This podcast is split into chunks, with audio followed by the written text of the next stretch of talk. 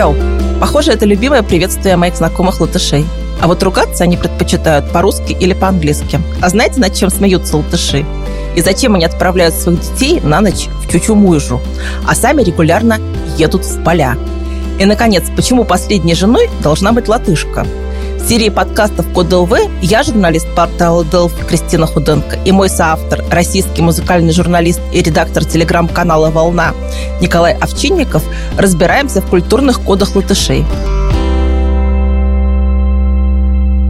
Ни для кого не секрет, что в Латвии давно сформировались и обросли такими защитными оболочками две больших общины – латышская и русскоязычная. Ты заметил это, Коля? Ну, есть такое. Вот я чувствую, когда хожу на разные мероприятия, что на одних просто больше звучит латышский язык, на других русский. Я много хожу на концерты, и там часто бывает, что вот этот конкретный концерт, он для там, русскоязычной общины. Это может быть не только местные русскоязычные, это могут быть белорусы. А вот на этот концерт ходят латышскоговорящие, я не знаю, как правильно сказать, наверное, здесь.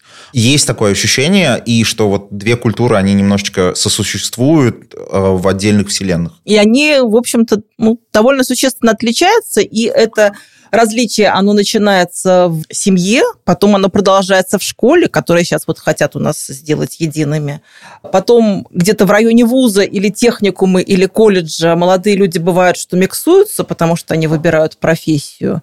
А потом зачастую бывает, что на работах опять есть русская парикмахерская, есть латышская парикмахерская. В принципе, по закону везде должны знать язык но как-то получается, что и клиенты подбираются большей частью русскоязычные, и сами парикмахеры.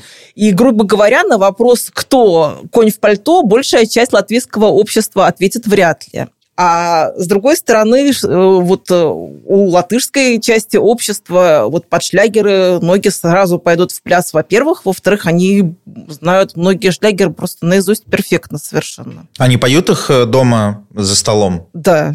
Латыши поют дома за столом шлягер, например, вот знаменитую песню про лосося? Запросто.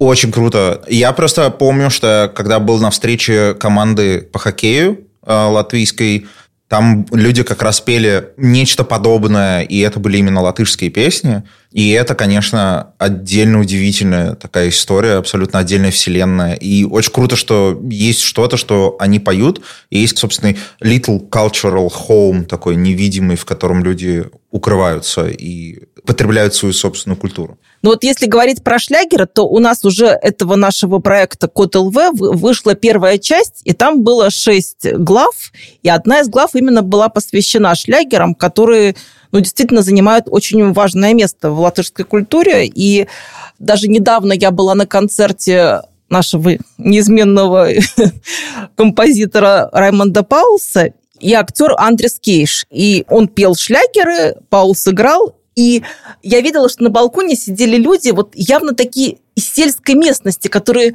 надели свои лучшие наряды, парочками, дедушки с бабушками. И вот у них такие кругленькие, такие накачанные, такие коленки торчали. И они все пели эти песни, они просто их знали наизусть. И я чувствовала себя немного так смущенно, потому что я этих песен вообще не знала. Это удивительно на самом деле, с одной стороны. С другой стороны, когда ты мне прислала э, вот список тем и вообще того, что было написано про латвийский код, история шлягеров меня особенно затянула, потому что я, как музыкальный журналист, очень сильно интересуюсь тем, что происходит в музыкальной жизни стран, куда я переезжаю. Так получилось, что я переехал в Латвию, ну, значит, надо изучать местное. И у меня создалось впечатление, что латвийский шлягер чем-то напоминает например, турбофолк э, сербский или э, русский шансон или какие-то крестьянские песни, какой-нибудь фолк в Финляндии. То есть это своя народная музыка, которая перестала быть просто народной музыкой, ну то есть вот, вот песнями, которые исполняют только по какому-то очень большому поводу, а стала такой застольной музыкой.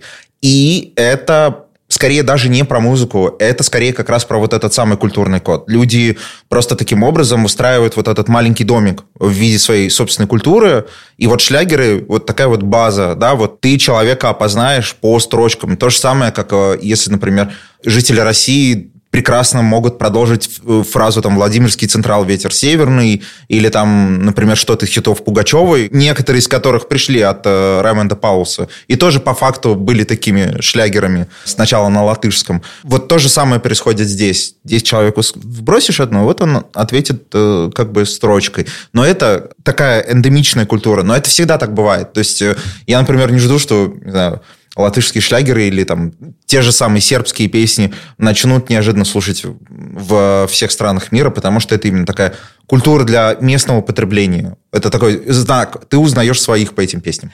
С одной стороны так, а с другой стороны энергетически это очень захватывает. Кстати, вот я когда была в Сербии, я с удовольствием танцевала с сербами на столах. Прекрасно себя чувствовала своей там. Это как раз про то, что эта музыка, она не только про именно музыку, про ноты, про аранжировки, это про объединение людей. Люди собрались в некотором месте, исполняют некоторые вещи, танцуют под них и совершают вместе какое-то действие. Встречают сборную и хором поют какие-то песни. Пришли на Лего, кто не уехал за город, танцуют и поют тоже вот э, народные песни, там, праздник песни и так далее. Ну, в общем, это все история про то, чтобы вместе что-то классное сделать. Ну, к тому же у Латвии есть отдельная особенная страница в истории, что, э, по-моему, ни у одной другой страны не было песенной революции, и ни у одной другой стране мира песни не были такой базой для больших социальных и политических перемен. Я тебе немножко поправлю, что не Лего, а Лига. Э, Лига, да, я все еще учу ударение, да. В большинстве латышских слов все-таки ударение на первый слог падает, и мало того, Лига, в основном латыши как раз этот праздник не называют. Они называют Янин Акц. Янова ночь. Да. А вот само празднование – это лигование, да, Лигошина. Лигошина. Это, да. это, это, конечно, звучит круто. Ну, Иванова ночь, да, если да, посмотреть Финляндию, да. там, или Купаловская ночь. Это тоже такой код, но частички этого кода ты видишь в кодах других стран – потому что мы все-таки, ну, как-то страны-соседи, Литва, Латвия, Эстония, Россия, Беларусь, Польша, и все это немножко миксовалось, и поэтому где-то что-то похожее с праздниками, ну, вот костер горит, что-то у нас такое жгут, да, Пасха, Рождество, все очень такое, ну, смешанное немножечко, и это классно, потому что ты таким образом легче адаптируешься к жизни в новой стране, особенно если, ну, если переезжаешь в какую-то соседнюю страну. Ты, безусловно, здесь все равно находишься в иной обстановке, но эта иная обстановка имеет очень много знакомых черт. Но чего ты вряд ли где-то найдешь, во всяком случае, до такого совершенства доведенного, это вот наше кладбище кладбище, да. Об этом у меня отдельная была часть вот в первой части проекта. Я советую ее посмотреть, потому что там Марис, вот фотограф наш, он снял целый фильм из кладбища Алуксна, и это, это ну, действительно произведение искусства. Это так, такая красота невероятная. Особенно, конечно, пленяют то, что уже вообще не сохранилось даже и в Латвии в большинстве мест. Это такие как бы тазики, в которых запаяны цветы железные, покрытые эмалью, и они запаяны стеклом. И вот они так хранятся веками там. И это очень красиво. И праздник этот называется Капусветки. Это праздник, ну, фактически кладбищенский, когда вот э, в, в это место, где он происходит, приезжают все, кто там жили, съезжаются, поскольку латыши многих разбросала вот там эту диаспору, то съезжаются со всего мира просто и садятся там на кладбище, иногда они за кладбищем устраивают, если поменьше кладбища обычно едят там же, если побольше, то устраивают столы где-то рядом с кладбищем, сидят, едят, обсуждают, и к этому празднику многие шьют специальные наряды, готовят специальную еду. То есть город, вот, например, тот же Алукс, это довольно тихий такой городок, уже откуда многие уехали. Но в эти дни, там, в каких-то числах августа, там просто начинается такое брожение народное. И, в общем, это очень красиво. И в целом у латышей вот, вот это вот взаимодействие с потусторонним миром довольно сильно. У них есть свое понятие вот есть слово «пасаула» – это мир по солнцу. Угу. А есть слово «виньсаула» – это такой тот цвет. И есть слово «айсаула» – это за солнцем. И даже улица называется в честь этого. Есть Айсоулес. Это удивительно, конечно. И мне кажется, что, во-первых, это очень классно видеть культуру почитания предков таким образом. То есть у нас тоже есть в России праздники, когда все идут там убирать могилы у родственников. Но нет вот такого вот большого брожения, как ты говоришь.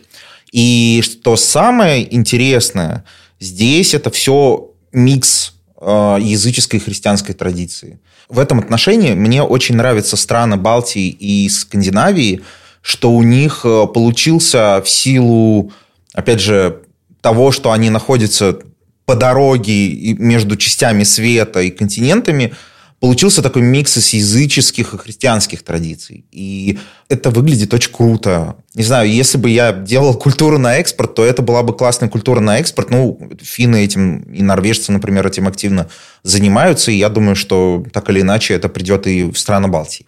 Ну, поскольку на эти кладбища водят людей с маленького очень возраста, вот я разговаривала как раз с одной женщиной, которая читать научилась по вот этим могильным плитам. Уга, удивительно.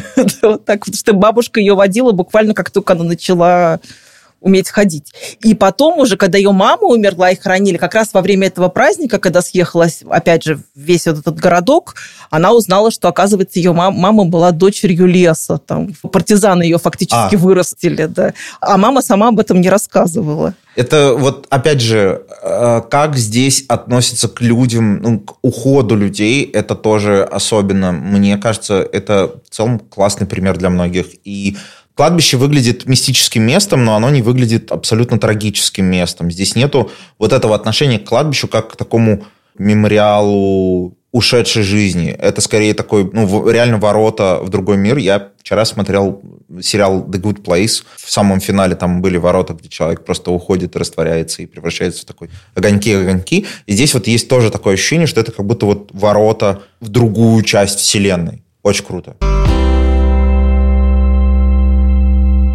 Удалось ли тебе соприкоснуться с латышским юмором?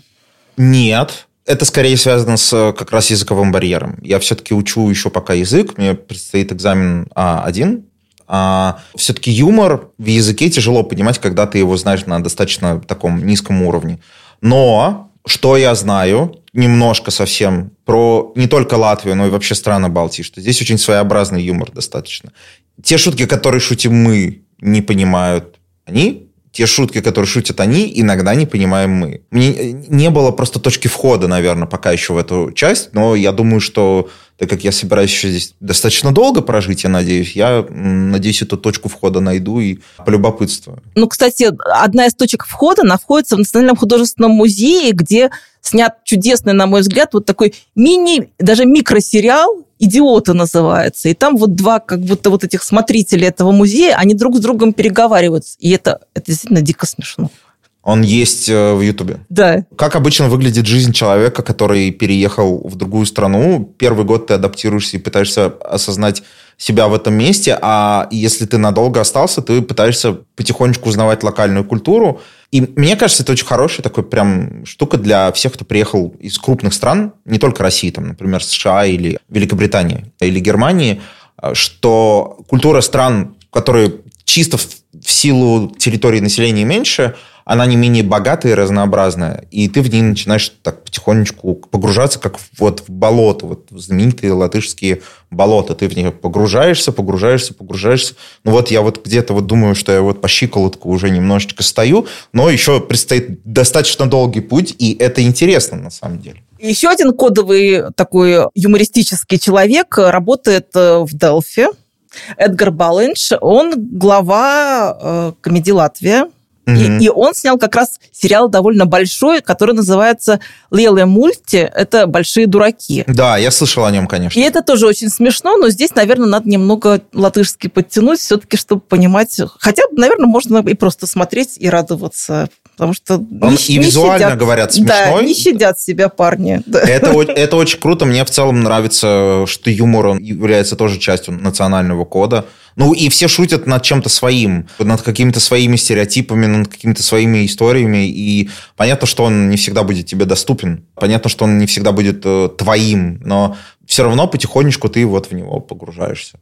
Наверное, частью вот этого латышского юмора был вот знаменитый список из издания Сатори «105 вещей, почему Латвия – это круто», потому что, ну, он на самом деле смешной. Вот, э, там надо посмотреть, его перевели на русский язык, э, Мы его у себя в волне выкладывали, и там примерно все от того, что издатель Рига Слайкс опять нашелся, вот, и все еще жив и здоров, до болот и каких-то местных инди-групп, и все это сказано тоже с таким вот юмором-юмором. Это одновременно и саморепрезентация, такой классный репрезент, и с другой стороны, видно, что люди умеют смеяться над собой. Так классно, так хорошо. Мне кажется, самоирония – это большое лекарство от любых проблем. Ну, кстати, вот редактор, бывший многолетний этого Сатари, Илмарс Шлаппенс, он у нас еще будет э, всплывать в других частях, он в свое время написал серию анекдотов про средних латышей и Райниса.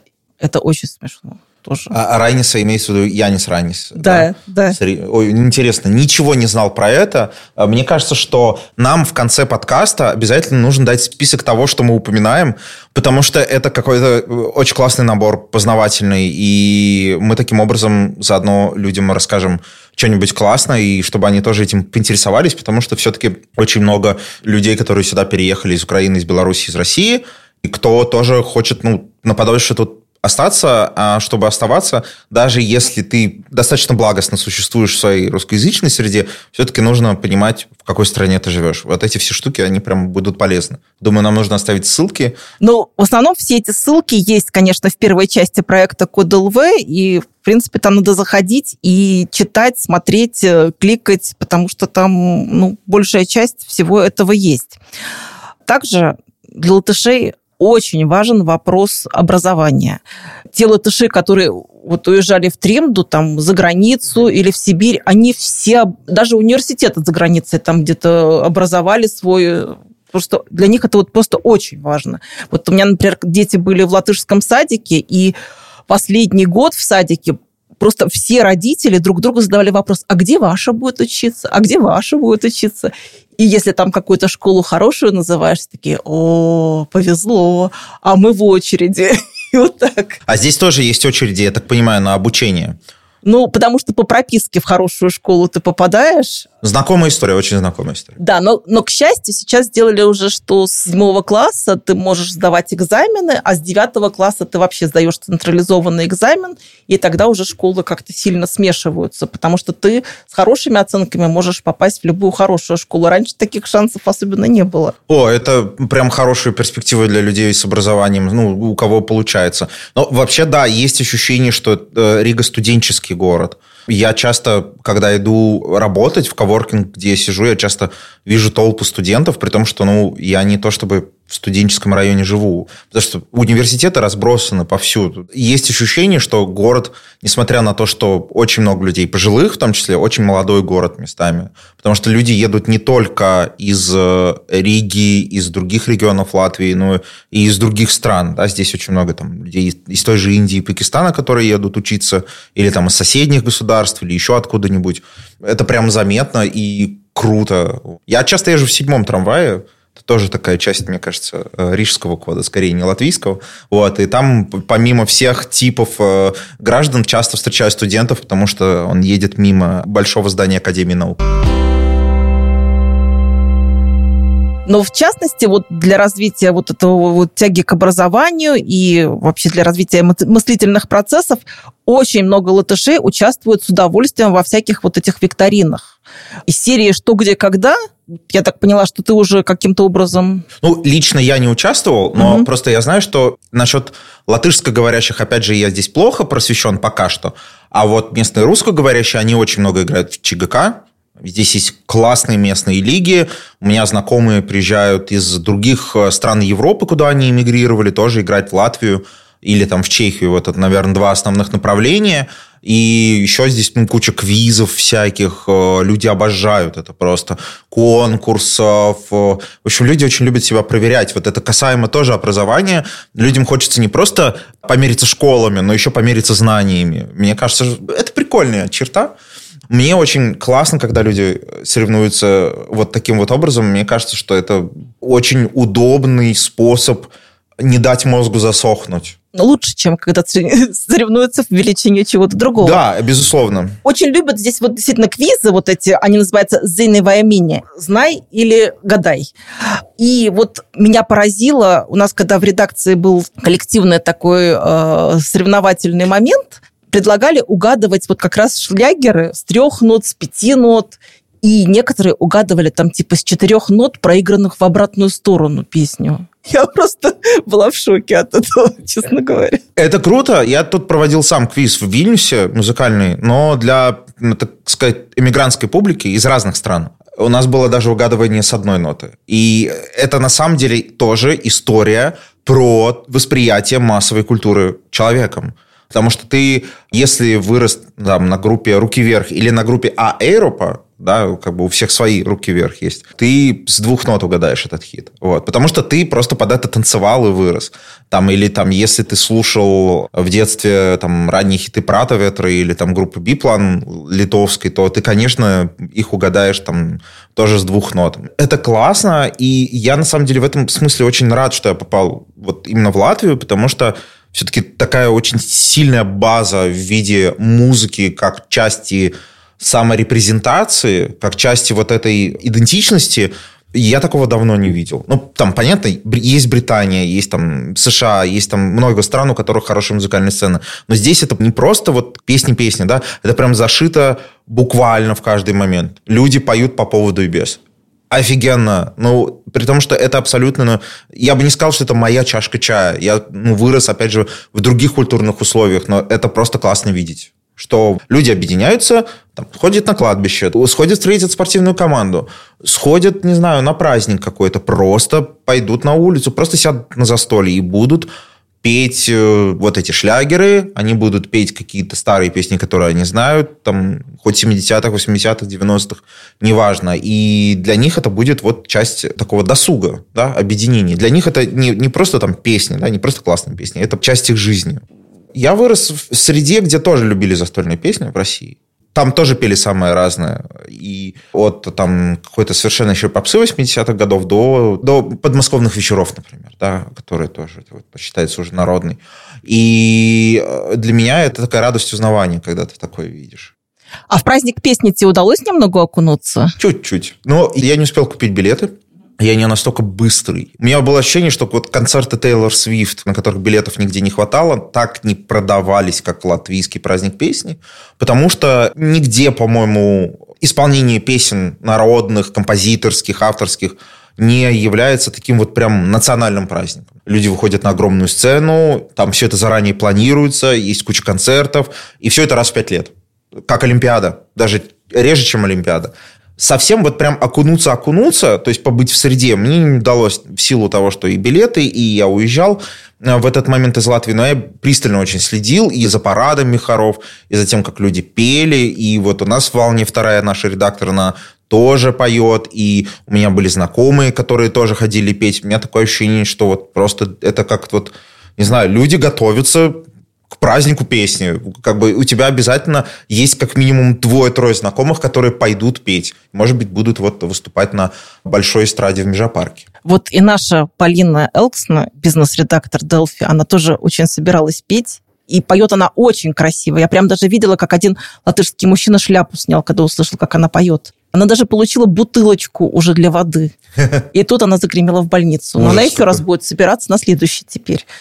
2028 год. Мне нравится еще, что здесь планируют так надолго. Я просто После начала ковида и полномасштабной войны в Украине немножко отвык от э, планирования больше, чем на один день, потому что ты не знаешь, где ты окажешься. А тут люди знают, что они будут делать через пять лет. Мне кажется, это помогает спасти душу, можно сказать. Потому что когда ты строишь планы, ты делаешь фундамент классный для своей жизни.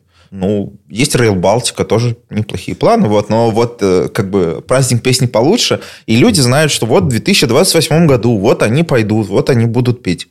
Круто, офигенно. Но это еще вот, э, я так понимаю, что это такая точка сборки, потому что латышей очень раскидало. И, а в, этот, в это время они все опять соединяются, и там ты можешь найти какого-то тоже себе, вот ты приехал из Канады, ты хочешь латышку найти жену. И вот раз откуда то находишь ее. Мне нравится, да, что это просто история про то, что нация собирается в одном месте да. буквально. И празднует. И празднует, и при том, что не нужен повод.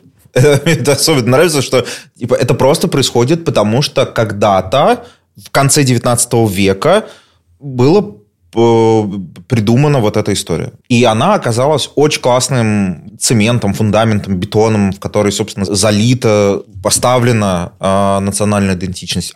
Очень круто. Мне кажется, что это идеал национального строительства. То есть ты строишь свою культуру не на там, противопоставлении какой-то другой, хотя здесь тоже есть ну, свои моменты, связанные с оккупацией, но на том, что ты просто показываешь свою культуру лицом и просто даешь людям хорошо провести время. Это же праздник не просто песни, а песни и танца. И мне некоторые говорили, что просто в детстве людей дают половину танцевать, половину петь. Ну, кто как умеет. Вот э, я не знаю, сколько это правда, но в других городах, не в Риге. Вот, но мне нравится сама концепция. То есть э, тебя посылают учиться воспринимать свою родную культуру, и ты ее прям воспринимаешь. То есть я, когда говорю с людьми из вот латышской части Латвии, это прям видно. То есть там нету лубочности, когда ты национальные песни, например, вот как это часто в России бывает, воспринимаешь как часть муниципального праздника, который проходит, там какая-то куцая сцена, девушки хоровод водят, и перед ней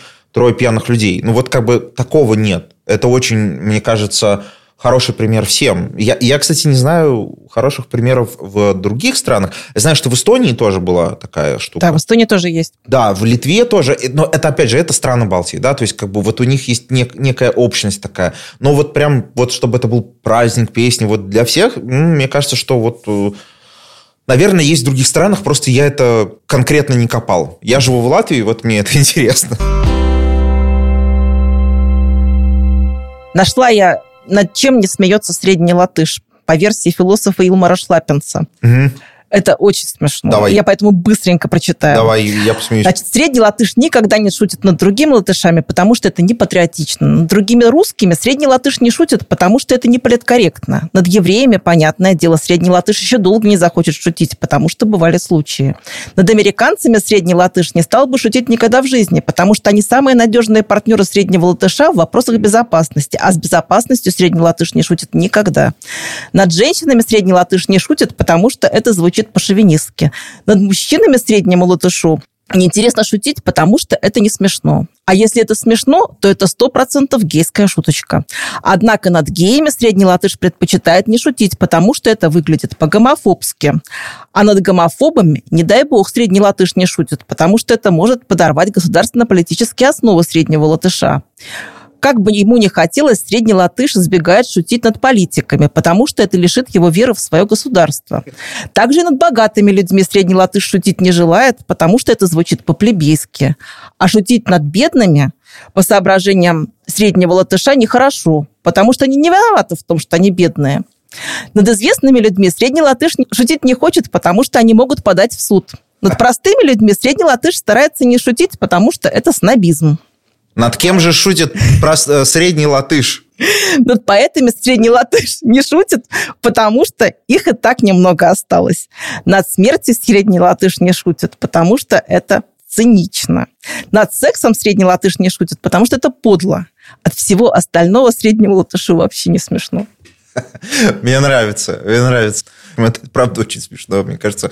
Мне кажется, хороший пример. Вот. Э, Всех кодов, собственно. Все, это прям код, да. Мне нравится самоирония. Я люблю, когда люди самоироничны. Ты перестаешь себя воспринимать чересчур всерьез. Это вообще большая беда очень многих наций, которые начинают себя воспринимать всерьез. Когда они начинают себя воспринимать слишком всерьез, они начинают обижаться на многое. Вот, и потом, не знаю, воевать с соседями. Не надо так делать. Вот. А, лучше шутить над собой, и мне кажется, кажется, что самоирония нас э, спасет от очень многого. Она даст нам возможность хорошо провести время. А я напоминаю, что выпуски Код ЛВ можно прочитать по ссылкам в описании, а также прослушать, но не только на портале Delphi, но и в Spotify и Apple Podcast. Подписывайтесь. Над подкастом работали звукооператор Эмил Сестулес, режиссер монтажа и автор джингла Ильдар Фатахов, всесторонняя поддержка Анатолий Голубов – мозг Эгита Сеглыня, художник-оформитель Марис Риттенш и мы, ведущие подкаста Код ЛВ, Кристина Худенко и Николай Овчинников. Прощаемся ненадолго, а та. А та.